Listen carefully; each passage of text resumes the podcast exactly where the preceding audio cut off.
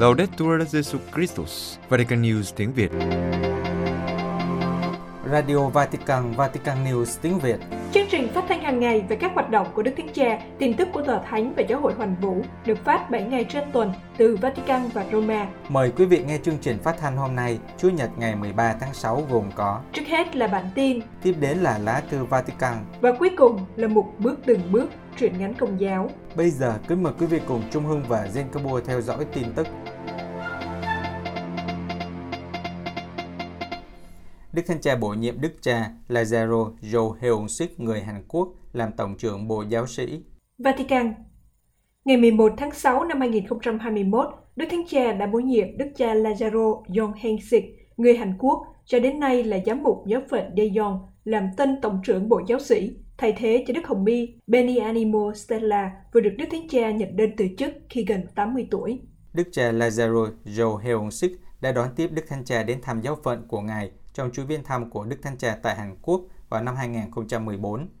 Đức Cha Lazaro Jô sinh năm một nghìn chín trăm năm mươi mốt, Ngài chịu chức linh mục tại giáo phận Daejeon và năm hai không một ba được bổ nhiệm làm giám mục phó của giáo phận. Hai năm sau đó, Ngài trở thành giám mục chính tòa. Ngài là chủ tịch của Ủy ban Hòa bình của Hội đồng Giám mục Hàn Quốc và đã bốn lần đến thăm Triều Tiên. Việc bổ nhiệm một giám mục Á Châu làm Tổng trưởng Bộ Giáo sĩ sau khi bổ nhiệm Đức Hồng Y Luis Antonio Tagle, người Philippines, làm Tổng trưởng Bộ Loan báo tin mừng cho các dân tộc, cho thấy sự quan tâm của Đức Thánh Cha đối với Á Châu. Trong những ngày vừa qua, trong thư gửi cho các linh mục của giáo phận Mondovi, Đức Cha Egidio Miraoli của giáo phận đã cho biết Ngài được Đức Thánh Cha trao trách nhiệm nhân danh Đức Thánh Cha Thanh tra Bộ Giáo sĩ. Trước đó, Đức Thánh Cha cũng ủy thác cho Đức Tổng giám mục Claudio Maniago công việc thanh tra Bộ Phụng tự và Kỷ luật Bí tích. Rất có thể đây sẽ là thông lệ được Đức Thánh Cha Francisco cũng áp dụng cho các bộ khác nhân dịp thay thế người đứng đầu. Việc bổ nhiệm Tổng trưởng Bộ Giáo sĩ đã được chờ đợi từ lâu khi Đức Hồng Y Tổng trưởng Stella đã tròn tám mươi tuổi vào ngày mười tám tháng tám tới đây. Đức Hồng Y Stella nguyên là sứ thần Tòa Thánh và sau đó là Viện trưởng Học viện Ngoại giao của Tòa Thánh. Ngài đã Đức Thánh Cha Francisco bổ nhiệm là Tổng trưởng Bộ Giáo sĩ vào năm hai không một ba. Đức Thánh Cha yêu cầu Đức Hồng Y Stella tiếp tục lãnh đạo Bộ Giáo sĩ cho đến khi tân Tổng trưởng bắt đầu nhận sứ vụ. Ngân hàng Vatican lời được ba mươi sáu phẩy bốn triệu euro trong năm hai không hai không. Vatican. Vào ngày mười một tháng sáu năm hai không hai mốt, Viện Giáo vụ, quen được gọi là Ngân hàng Vatican, đã công bố báo cáo hàng năm với lợi nhuận thu được trong năm hai không hai không là ba mươi sáu phẩy bốn triệu euro, tương đương với khoảng bốn mươi bốn triệu đô la Mỹ. Đây là năm thứ chín liên tục Ngân hàng Vatican công bố báo cáo thường niên. Ngân hàng Vatican có trụ sở tại quốc gia thành Vatican, có một trăm lẻ bảy nhân viên và mười bốn nghìn chín trăm chín mươi mốt khách hàng. Báo cáo được Hội đồng Giám sát của Ngân hàng nhất trí phê chuẩn vào ngày hai mươi bảy tháng tư năm nay và sau đó được gửi đến Ủy ban Hồng Y đặc trách Ngân hàng. Báo cáo cho thấy chất lượng và sức mạnh của hệ thống tài chính của Ngân hàng Vatican cũng như sự phù hợp với các tiêu chuẩn cao nhất của quốc tế. Đức Hồng Y Santo Abri y Cateslo, Chủ tịch Ủy ban Hồng Y đặc trách nói rằng Ngài vui mừng trước con số này khi xem xét tác động của đại dịch virus corona đối với nền kinh tế toàn cầu. Ngân hàng Vatican thu được lợi nhuận ròng ba mươi sáu phẩy bốn triệu euro so với ba mươi tám triệu euro của năm trước. Ủy ban Hồng Y đã quyết định trao bảy mươi lăm phần trăm lợi nhuận cho Đức Thánh Cha và hai mươi lăm phần trăm còn lại được sử dụng để tăng vốn sở hữu của ngân hàng. Báo cáo cho biết trong năm hai không hai không, Ngân hàng Vatican có năm tỷ euro của các khách hàng. Trong số này có ba tỷ ba trăm triệu là tiền tiết kiệm, được quản trị và giữ các chứng khoán. Ngân hàng cũng có sáu trăm bốn mươi lăm phẩy chín triệu euro vốn sở hữu. Tính đến ngày ba mươi mốt tháng mười hai năm hai không hai không, sau khi phân phối lợi nhuận năm hai không hai không, báo cáo khẳng định trong năm hai không hai không đầy thách thức đối với nền kinh tế thế giới, ngân hàng tiếp tục đảm bảo các dịch vụ tài chính cho quốc gia thành Vatican và giáo hội Công giáo trên toàn thế giới. Ngân hàng cũng bảo đảm hoạt động theo giáo huấn xã hội Công giáo, ưu tiên và cam kết của ngân hàng đối với các nguyên tắc đạo đức và xã hội của giáo huấn Công giáo được áp dụng cho các chính sách quản lý và đầu tư của chính tài khoản của mình và đối với các khách hàng của mình. Iran đã trục xuất một nữ tu người Ý đã nhiều năm phục vụ người dân nghèo ở Iran. Iran. Iran đã từ chối gia hạn visa cho sơ Giuseppina Berti, người Ý, bảy mươi lăm tuổi, đã làm việc tại trại phong cùi ở Tabriz hai mươi sáu năm và hiện đang sống tại nhà của dòng nữ tử Bắc Ái Thánh Vincent Paulo ở Isfahan. Sir Berti phải rời Iran trong những ngày sắp tới. Việc Sir Berti phải rời Iran sẽ gây khó khăn cho nữ tu cùng dòng Sir Fabiola Vice, bảy mươi bảy tuổi, người Áo, đã phục vụ ba mươi tám năm cho người nghèo và người bệnh trong bệnh viện Phong. Nữ tu này đã được gia hạn giấy phép cư trú thêm một năm. Hai nữ tu đã cống hiến cuộc đời mình cho người bệnh ở Iran, không phân biệt tôn giáo hay sắc tộc. Họ bị buộc phải rời bỏ tu viện của dòng được xây dựng vào năm một nghìn chín trăm ba mươi bảy. Ở Isfahan, các nữ tu dòng nữ tử Bắc Ái đã nhiều năm dấn thân cho sự nghiệp giáo dục và đào tạo người trẻ. Họ trợ giúp hàng trăm trẻ em Ba Lan, những người tị nạn và trẻ mồ côi trong chiến tranh, những người đã đến Iran vào mùa xuân năm một nghìn chín trăm bốn mươi hai. Trên thực tế, các nữ tu đã điều hành một trường học lớn trong thành phố và ngôi trường này đã bị tịch thu sau cuộc cách mạng năm một nghìn chín trăm bảy mươi chín. Thời gian qua, hai nữ tu không thực hiện bất kỳ hoạt động nào bên ngoài để tránh bị vu cáo. Nhà của các sơ hiện là cơ sở duy nhất của giáo hội Công giáo Latin ở Isfahan, và nhà nguyện của họ được xây dựng năm một nghìn chín trăm ba mươi chín, được dùng như là giáo xứ Đức Trinh Nữ quyền năng, nơi mà thỉnh thoảng các du khách có thể cử hành thánh lễ. Giáo hội Công giáo tại Iran hiện có khoảng ba nghìn tín hữu, có hai tổng giáo phận của Công giáo Kande Assyri với một giám mục và bốn linh mục, một giáo phận Công giáo Armeni với chỉ một giám mục, và giáo phận Công giáo Latin hiện thời không có linh mục và đang chờ vị tổng giám mục mới được bổ nhiệm. Có ba nữ tu dòng nữ tử Bắc Ái hoạt động ở Tehran và hai nữ tu ở Isfahan. Với việc các nữ tu phải rời đi, sự hiện diện của giáo hội Công giáo Latin ở Isfahan hoàn toàn chấm dứt. Vào năm hai nghìn không trăm mười sáu, ngôi nhà của các cha dòng Lazarist ở thành phố Isfahan cũng đã bị tịch thu. Người ta hy vọng rằng các nhà chức trách Iran sẽ xem xét lại các bước quyết định của họ, cho phép các nữ tu tiếp tục ở lại đất nước và các chị hết lòng yêu mến và đã tuận tụy hy sinh phục vụ. Đức Hồng Y Hollerich, Đức Thánh Cha truyền cảm hứng cho các giám mục châu Âu với niềm hy vọng. Vatican. Trong cuộc phỏng vấn với Vatican News, Đức Hồng Y Jean-Claude Hollerich, Chủ tịch Ủy ban Hội đồng Giám mục của Liên minh châu Âu, nói về buổi gặp gỡ với Đức Thánh Cha. Đức Thánh Cha truyền cảm hứng hy vọng cho Ủy ban tiếp tục sứ vụ cho châu Âu. Ủy ban Hội đồng Giám mục của Liên minh châu Âu có trụ sở tại Bruxelles, bao gồm các giám mục được ủy nhiệm từ hai mươi tám quốc gia của Liên minh châu Âu và giám sát các thể chế châu Âu. Chủ tịch là Đức Hồng Y Jean-Claude Hollerich, Tổng giám mục của Tổng giáo phận Luxembourg, và các phó chủ tịch là Đức cha Mariano Crociata, giám mục của Latina Ý, và Đức cha Frank Joseph Overbeck, giám mục của Aachen Đức. Sau khi kết thúc cuộc họp của Ủy ban Thường vụ hôm thứ Sáu ngày mười một tháng sáu, các vị lãnh đạo của Ủy ban Hội đồng Giám mục của Liên minh châu Âu đã được Đức Thánh Cha tiếp kiến. Phát biểu với giới báo chí sau buổi gặp gỡ, Đức Hồng Y Hollerich nhấn mạnh rằng, mặc dù chỉ là một thiểu số nhỏ, Giáo hội Công giáo vẫn có một giá trị từ lịch sử và tầm quan trọng này sẽ luôn ở đó. Điều này tùy thuộc vào việc chúng ta xây dựng một giáo hội sống động, loan báo tin mừng, không phải theo nghĩa chiêu dụ, nhưng là rao giảng thực sự tin mừng ở châu Âu. Đức Hồng Y nói thêm, với Đức Thánh Cha, chúng tôi đã nói về Liên minh châu Âu bởi vì chúng tôi đại diện cho các giáo hội trước Liên minh. Đức Thánh Cha có một tình yêu sâu sắc đối với châu Âu, và tôi cũng nghĩ rằng đây là một sự ủng hộ to lớn đối với Liên minh châu Âu, bởi vì Ngài nhìn thấy ở châu Âu một sức mạnh của chủ nghĩa đa phương và hòa bình. Đức Thánh Cha truyền cảm hứng hy vọng cho Ủy ban tiếp tục sứ vụ cho châu Âu. Đức Hồng Y Hollerich nhấn mạnh rằng, chúng tôi cần có một vị giáo hoàng người Argentina để cho chúng tôi một quan điểm mới về châu Âu và cho chúng tôi, những người châu Âu, thấy rằng Liên minh châu Âu cần thiết như thế nào, không chỉ đối với các công dân châu Âu, nhưng còn đối với các quốc gia khác. Và chúng tôi phải nói lên tiếng nói của chính chúng tôi. Chúng tôi phải nói với những người bị gạt ra bên lề xã hội. Các giám mục của Liên minh cảm thấy có trách nhiệm đóng góp với tư cách là các hội đồng giám mục vào tiến trình của Liên minh châu Âu. Mời họ quan tâm đến những nhóm người yếu đuối và những hoàn cảnh bất bình đẳng. Tòa Thánh, phụ nữ có vai trò chính trong sự phát triển gia đình và xã hội. Viên.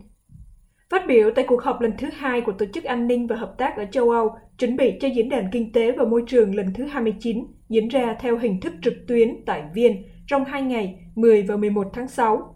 Đức ông Janusz Urbańczyk, đại diện thường trực của Tòa Thánh tại tổ chức này, khẳng định, phụ nữ không chỉ là những người thụ hưởng, nhưng trên hết là những người nắm giữ vai chính cho sự phát triển của gia đình họ và xã hội. Trong bài phát biểu đầu tiên vào ngày mười tháng sáu, đi từ chủ đề của buổi họp, thúc đẩy an ninh toàn cầu, ổn định và phát triển bền vững trong khu vực Tổ chức An ninh và Hợp tác ở châu Âu, qua quyền tự quyết về kinh tế của phụ nữ, Đức ông Urbańczyk nhắc lại rằng đại dịch đã cho thấy phụ nữ phải chịu đựng những bất bình đẳng trong các lĩnh vực như tham gia vào thị trường lao động, tiếp cận với bảo trợ xã hội, tiền lương. Đại diện tòa thánh nhận xét, về bản chất, phụ nữ bị ảnh hưởng bởi đại dịch một cách không cân xứng vì công việc của phụ nữ thường mang tính bấp bênh, lương thấp hoặc phải làm cho một nền kinh tế phi chính thức. Đồng thời, đại diện tòa thánh yêu cầu xã hội phải công nhận rằng phụ nữ đang phải làm một lượng lớn công việc không được trả công như chăm sóc trẻ em và người già. Điều này không chỉ đóng góp vào sự phát triển kinh tế của mỗi quốc gia, nhưng còn hỗ trợ các trụ cột cơ bản của xã hội và quốc gia, cho phép các quốc gia tiết kiệm một khoản đáng kể cho các dịch vụ xã hội, mà nếu không, họ sẽ phải bảo đảm. Vì vậy, hơn bao giờ hết, việc tăng cường quyền tự quyết về nền kinh tế của phụ nữ là cần thiết, không chỉ hòa bình và an ninh toàn cầu, nhưng trên hết là để đóng góp vào việc xây dựng xã hội.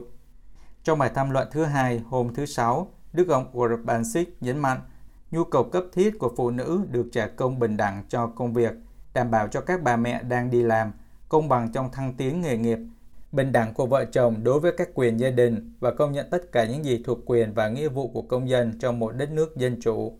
Vì điều này, theo Đức ông, điều quan trọng là phụ nữ phải được tạo điều kiện, khuyến khích và trang bị những kỹ năng cần thiết để đóng góp cho nền kinh tế. Trước hết là có được một mức lương xứng đáng để lo cho chính mình và gia đình. Và thứ hai, cho phép họ tham gia nhiều hơn vào xã hội và đời sống chính trị của các quốc gia mà họ thuộc về. Hơn nữa, đại diện tòa thánh nhắc đến sự cần thiết đấu tranh cho sự bình đẳng đích thực và thực sự giữa phụ nữ và nam giới trong cuộc sống hàng ngày, trên hết là trong cuộc sống gia đình, Đức ông Urbańczyk kết luận. Còn có sự bất bình đẳng giữa hai giới về lương, bảo hiểm và an ninh xã hội và sẽ còn nhiều việc phải làm. Quý vị vừa theo dõi bản tin ngày mười ba tháng sáu của Vatican News tiếng Việt. Vatican News tiếng Việt. Chuyên mục Lá thư Vatican. Vài phản ứng về vụ khám phá di cốt của hai trăm mười lăm học sinh thổ dân ở Canada.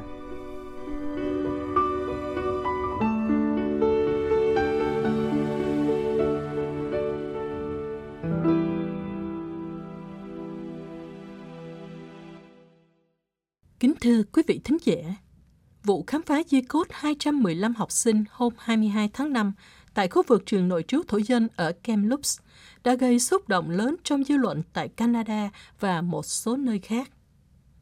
Đó đây, nhiều người được dịp mạnh mẽ tái lên án giáo hội Công giáo, trong khi đó chính phủ Canada và các lãnh tụ thổ dân tại đây tái lên tiếng đòi giáo hội phải chính thức xin lỗi. Tòa Thánh bày tỏ đau buồn, cảm thông, cổ võ hòa giải, đối thoại trong sự khiêm tốn và tôn trọng để làm sáng tỏ lịch sử, nhưng không để mình bị lôi theo làn sóng cảm xúc và những hậu ý chính trị. Tại Canada, các thổ dân bản xứ được gọi là các dân tộc đầu tiên. Họ thuộc sáu trăm ba mươi bốn bộ lạc và sắc tộc khác nhau, và hiện nay có hơn chín trăm bảy mươi lăm nghìn người, theo thống kê hồi năm hai không một sáu. Trường ở Kamloops là một trong một trăm ba mươi chín trường cải tạo trẻ em thổ dân từ thập niên một nghìn tám trăm ba mươi đến một nghìn chín trăm chín mươi tám. Và theo một ước lượng, có một trăm năm mươi nghìn trẻ em thuộc hàng trăm bộ lạc thổ dân được giáo dục tại các trường này. Tại đó, các em bị chính quyền thực dân Anh cấm không được nói tiếng mẹ, phải học tiếng Anh hoặc tiếng Pháp, nhiều khi bị hành hạ hoặc lạm dụng, nhất là không bao giờ được trở lại với cha mẹ và bộ tộc. Nhiều trường được chính quyền thuộc địa ủy thác cho các dòng tu Công giáo, Giáo hội Anh giáo hoặc Tin lành đảm trách, trong đó có trường ở Kamloops. Trong cuộc điều tra từ năm hai không không tám đến hai không một năm của Ủy ban Sự thật và Hòa giải do chính phủ Canada thành lập về lịch sử và ảnh hưởng lâu dài của các trường nội trú thổ dân, người ta khám phá thấy có năm mươi mốt học sinh qua đời tại trường nội trú Kamloops. Ủy ban cũng cho biết có khoảng từ bốn đến sáu nghìn học sinh chết vì sự cẩu thả, thờ ơ hoặc lạm dụng tại các trường nội trú như thế trên toàn nước Canada. Chính phủ Canada cùng với các giáo hội Kitô đã bồi thường một tỷ chín trăm triệu đô la Canada cho con cháu của các nạn nhân. Hôm hai mươi hai tháng năm, khi sử dụng máy radar xuyên lòng đất, các chuyên gia đã phát hiện hai trăm mười lăm bộ xương các học sinh, trong đó có cả các trẻ em ba tuổi, tại khu vực trường nội trú thổ dân ở Kamloops. Trường này được chính quyền thuộc địa Anh ủy thác cho dòng hiến sinh thừa sai Đức Mẹ Vô Nhiễm, đảm trách từ năm một nghìn tám trăm chín mươi đến một nghìn chín trăm sáu mươi chín, khi chính phủ lấy lại quyền điều khiển trường này và sau đó đóng cửa vào năm một nghìn chín trăm bảy mươi tám. Sau vụ khám phá đó, nhiều nơi ở Canada đã cử hành những buổi tưởng niệm các học sinh thiệt mạng trong các trường nội trú học sinh thổ dân. Người ta đã kéo cờ rủ và đặt hai trăm mười lăm đôi giày trẻ em để tưởng niệm các trẻ em thổ dân bị thiệt mạng. Trong khi đó, các tổ chức đại diện thổ dân Canada trên toàn quốc đã kêu gọi mở các cuộc điều tra tại các trường nội trú tương tự. Tuyên bố hôm thứ Sáu, ngày bốn tháng sáu, Thủ tướng Justin Trudeau mạnh mẽ kêu gọi Đức Thánh Cha nhân danh Giáo hội Công giáo chính thức xin lỗi. Ông cũng đòi Giáo hội Công giáo trao nộp tất cả những văn khố tài liệu về vấn đề các trường nội trú thổ dân, đồng thời đe dọa rằng chính phủ có những phương thế để áp dụng nếu Giáo hội không trao các văn khố và tài liệu. Trước những phản ứng đó, ký giả Gino Camilleri trên trang mạng La Nuova Bussola Quotidiana ở Ý ngày tám tháng sáu nhận xét rằng không chờ đợi kết quả cuộc điều tra về việc tìm thấy hai trăm mười lăm di cốt học sinh thổ dân đã bùng lên một làn sóng phẫn nộ với những cuộc tấn công mạnh mẽ chống Giáo hội Công giáo. Nhưng đâu là sự bảo đảm công lý khi người ta nói về Công giáo? Tại Ireland, người ta tìm thấy hàng trăm hài nhi chôn cách đây một trăm năm tại sân một viện cô nhi Công giáo. Sau làn sóng cáo buộc nặng nề ấy, người ta khám phá thấy các em bé đó chết vì bệnh lao và suy dinh dưỡng. Nhiều em bé đó bị bỏ rơi và khi được đưa tới viện cô nhi thì đã kiệt sức và thiếu ăn. Môi trường sống chung trong viện càng làm cho tình thế tệ hơn vì thuốc kháng sinh hồi đó chưa được phát minh. Dư luận gọi đó là hố chung, mộ tập thể, nhưng thực ra đó chỉ là một nghĩa trang riêng như thói quen vẫn có hồi đó. Phản ứng về vụ khám phá di cốt ở Kamloops, Đức Tổng giám mục, Chủ tịch Hội đồng Giám mục Canada và một số giám mục Canada đã ra thông báo bày tỏ đau buồn, mời gọi các tín hữu dâng lời cầu nguyện cho các trẻ em nạn nhân, đồng thời hứa đồng hành chặt chẽ với các gia đình và cộng đoàn thổ dân. Các giám mục nhìn nhận sự khám phá vụ này là điều gây xúc động mạnh và kêu gọi chính quyền điều tra sâu rộng để biết rõ những gì đã xảy ra cho các em học sinh, đưa sự thật ra ánh sáng. Về phần Đức Hồng Y Collins, Tổng giám mục Toronto, tuyên bố trên đài truyền hình xê bê xê News của Canada hôm sáu tháng sáu, Ngài cho biết việc Đức Giáo Hoàng xin lỗi cần diễn ra trong một cuộc viếng thăm của người tại Canada và điều này đòi một số bước tiến từ phía chính phủ cũng như các vị lãnh đạo giáo hội tại Canada và nhiều khía cạnh khác trong việc tổ chức, tài chánh, vân vân. Trả lời cho tuyên bố của Thủ tướng Justin Trudeau hôm thứ Sáu ngày bốn tháng sáu yêu cầu Đức Thánh Cha xin lỗi và đòi giáo hội trao nộp tất cả những văn khố tài liệu về vấn đề này, đồng thời đưa ra lời đe dọa. Đức Hồng Y nói, những nhận xét của Thủ tướng Trudeau cực kỳ không giúp ích và thiếu thông tin. Các hồ sơ tài liệu về vấn đề này hiện được giữ tại Viện Bảo tàng của bang British Columbia. Đức Hồng Y cũng nói rằng các tổ chức công giáo nào có liên hệ mà chưa giao thì cũng phải giao những tài liệu về các trường học thổ dân. Trả lời về việc yêu cầu cả Giáo hội Công giáo Canada xin lỗi, Đức Hồng Y Collins đáp, về pháp lý, không có thực thể nào gọi là Giáo hội Công giáo tại Canada. Mỗi giáo phận Công giáo và dòng tu là một thực thể pháp lý độc lập. Tại Canada, mười sáu giáo phận có những trường nội trú cho các em thổ dân, trong số bảy mươi giáo phận toàn quốc. Ngoài ra, có khoảng ba mươi sáu dòng tu Công giáo liên quan tới các trường học. Mỗi giáo phận và dòng tu chịu trách nhiệm về hoạt động của mình. Nhiều giáo phận hoặc dòng tu đảm trách các trường nội trú thổ dân đã xin lỗi từ hồi đầu thập niên một nghìn chín trăm chín mươi. Các giám mục Canada cùng với một số dòng tu xin lỗi hồi năm một nghìn chín trăm chín mươi mốt vì những lạm dụng trong các trường nội trú. Trong buổi đọc kinh truyền tin trưa Chủ nhật ngày sáu tháng sáu vừa qua, Đức Thánh Cha cũng nhắc đến vụ khám phá di cốt các học sinh tại Kamloops và Ngài bày tỏ đau buồn, liên đới và gần gũi với toàn thể cộng đồng Công giáo, nhân dân và các thổ dân tại Canada. Đồng thời, Ngài nói, ước gì chính quyền và các vị lãnh đạo tôn giáo của Canada tiếp tục cộng tác quyết liệt để làm sáng tỏ vụ đau buồn này và khiêm tốn dấn thân trong một hành trình hòa giải và chữa lành. Những lúc đau buồn này là một lời mời gọi mạnh mẽ cho tất cả chúng ta để xa tránh kiểu mẫu thực dân và những lối thực dân hóa ý thức hệ ngày nay, và tiến bước song song trong cuộc đối thoại, tôn trọng nhau và nhìn nhận các quyền cũng như các giá trị văn hóa của mọi con dân Canada.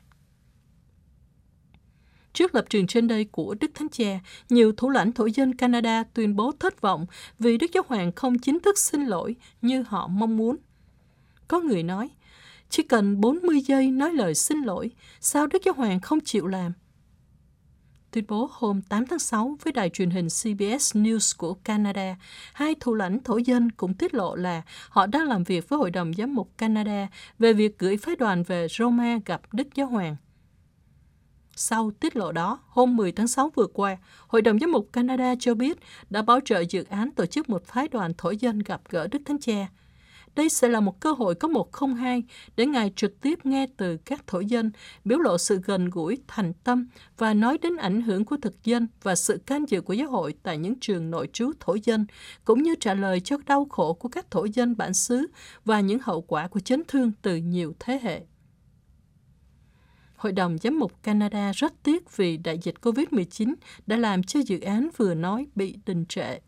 Tuy nhiên, các giám mục Canada vẫn quyết tâm tiến hành dự án, tổ chức phái đoàn sang gặp Đức Giáo Hoàng trước cuối năm nay, chiếu theo những quy tắc quốc tế về du hành.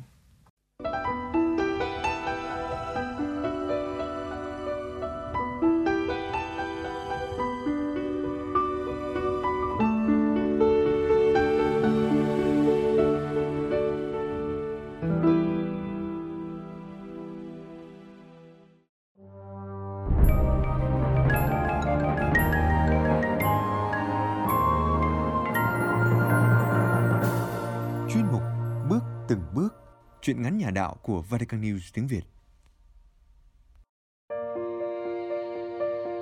Truyện ngắn Đêm tình yêu của tác giả Polis Thiển, trích trong tập truyện ngắn Những đứa con của mẹ. Người đọc Mộng Phi, do Vatican News tiếng Việt thực hiện.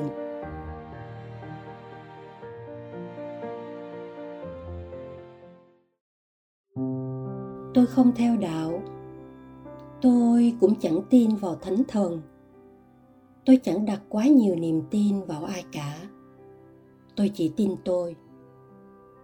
Nhưng tôi yêu em, một người có đạo. Màn đêm trùi trụi ánh trăng khuya, tôi đoan chắc rằng mình chưa hề tin vào những mầu nhiệm của tôn giáo.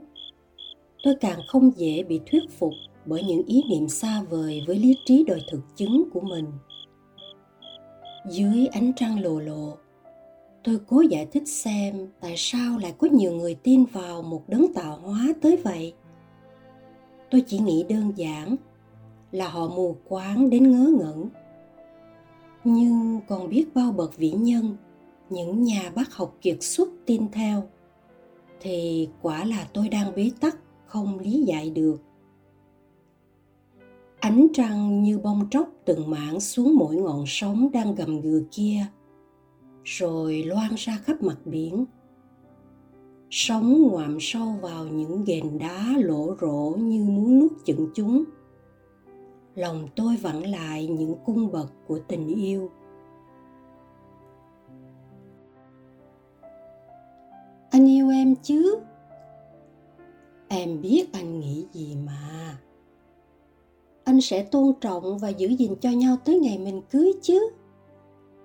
Tất nhiên rồi. Em nép vào tôi. Em hay nói về Chúa, về Kinh Thánh, về những điều thật xa lạ với tôi. Em tặng tôi một bức tượng nhỏ. Em bảo đó là tượng Đức Mẹ Fatima. Mẹ sẽ che chở cho tôi.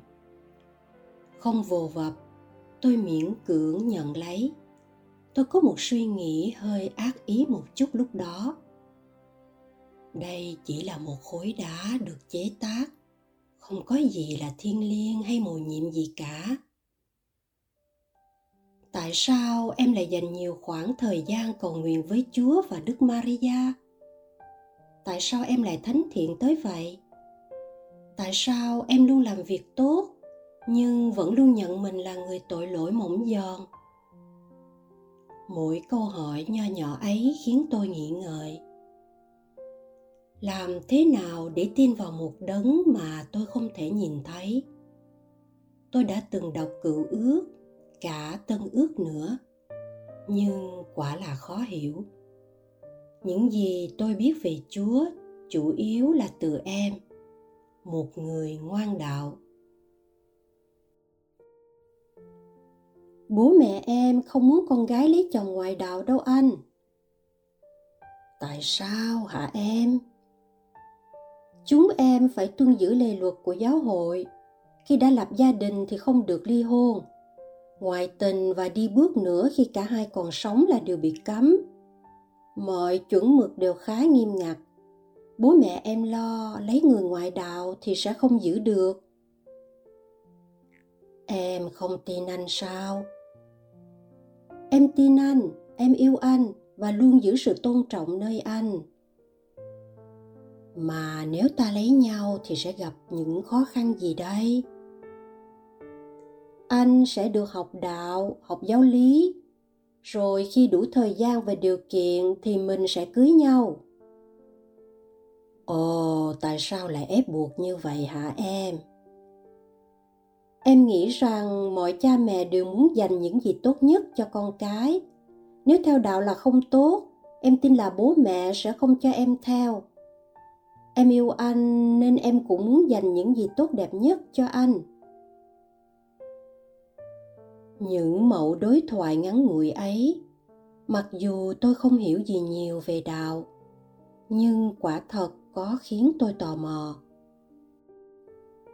Tôi nhìn xuống mặt nước, lòng dồn lên mênh mang. Em kể với tôi về một người bạn tin lành. Cô ấy nói với em rằng giáo dân Công giáo nhìn chung rất lười đọc Kinh Thánh và nhiều khi chẳng dám tuyên xưng đức tin của mình với những người ngoại đạo. Chỉ một việc đơn giản là làm dấu thánh giá trước bữa ăn khi có những người không cùng đạo mà nhiều khi cũng không dám. Đôi mắt em thoáng u ẩn buồn khi chia sẻ những điều ấy.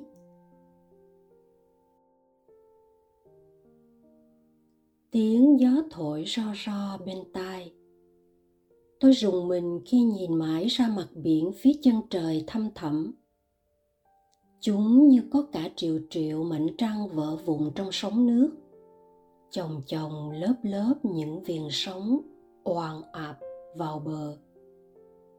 Tôi lãng đãng nghĩ về thế giới tâm linh, về cõi vô hình, về những điều mà dường như lý trí tôi không thể có một lời giải thích đích đáng nổi. Tôi thấy thời điểm này, cuộc đời mình như một hạt bụi dấp dính nơi lá cây và chẳng có quyền quyết định mình sẽ đi đâu, sẽ ở lại bao lâu nơi chiếc lá. Dường như có một điều gì đó nơi cõi vô hình cứ ám ảnh mãi tôi. Tôi rút bức tượng Đức Mẹ Fatima ra. Một cảm giác bình an choáng lấy tâm hồn tôi. Tôi nhớ lại cảnh đập phá nhà thờ, cảnh chém giết những người Công giáo, cảnh những con người bé mọn ấy bị kỳ thị thông qua những hình ảnh, những bài viết, những video mà tôi xem được.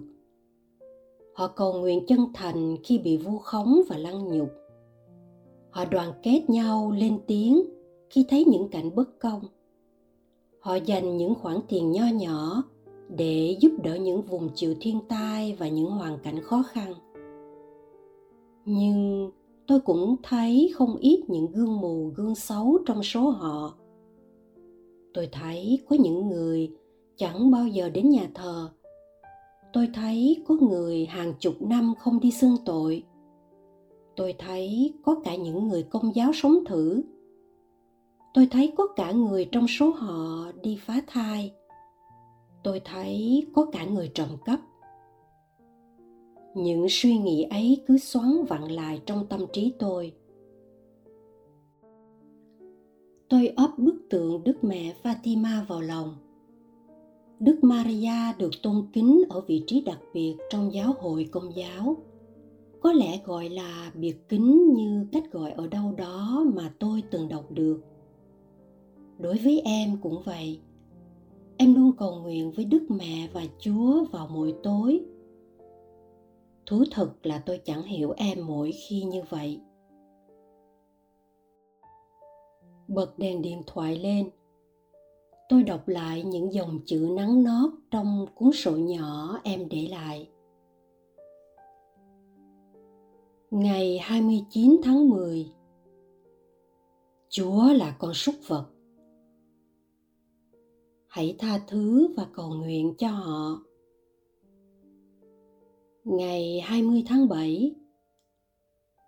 Chúa vẫn sống khi được tháo xác xuống. Hãy tha thứ và giải thích vào ngày mai. Ngày chín tháng bảy. Maria có con mà không phải là của chồng. Hãy tha thứ, giải thích và cầu nguyện cho họ. Ngày hai tháng tư. Chúa là thần điên, luôn làm nhiễu loạn cho xã hội từ lúc sống cho tới bây giờ. Hãy tha thứ và cầu nguyện cho họ. Ngày tám tháng năm. Chúa là kẻ bất hiếu, luôn lãng tránh gặp mẹ khi trưởng thành. Hãy tha thứ và cầu nguyện cho họ. Vậy là tôi chỉ còn cuốn sổ tay nhỏ và bức tượng này của em làm kỷ vật. Em ghi rất nhiều lời lẽ mà em cảm thấy bị xúc phạm vào cuốn sổ ấy. Sau mỗi lời xúc phạm, em đều cẩn thận ghi lại nhiều nhất là chữ tha thứ và cầu nguyện. Nhắm mắt lại, tôi cảm thấy đức tin mạnh mẽ nơi em cho đến phút cuối cùng. Chính tại chỗ vùng biển này, em đã mãi ra đi khi cố cứu lấy một cô bé bị đuối nước. Tiếng ràn rạc của gió phả lên những ngọn cây phía sau, hòa cùng tiếng sóng ào ào phía trước. Tôi ôm chặt lấy bức tượng Đức Mẹ Fatima hơn nữa. Tôi cứ ngồi ngắm biển nơi đây và nhung nhớ về em. Tôi biết sẽ đến lúc tôi phải về.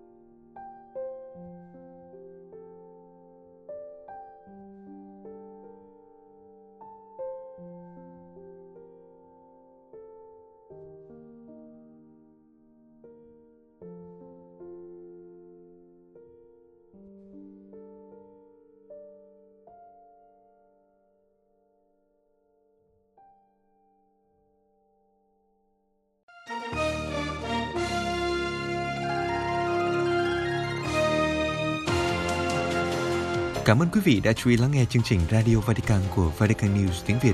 Xin Thiên Chúa chúc lành cho quý vị và toàn gia quyến. Laudetur Jesu Christus, ngợi khen Chúa Giêsu Kitô.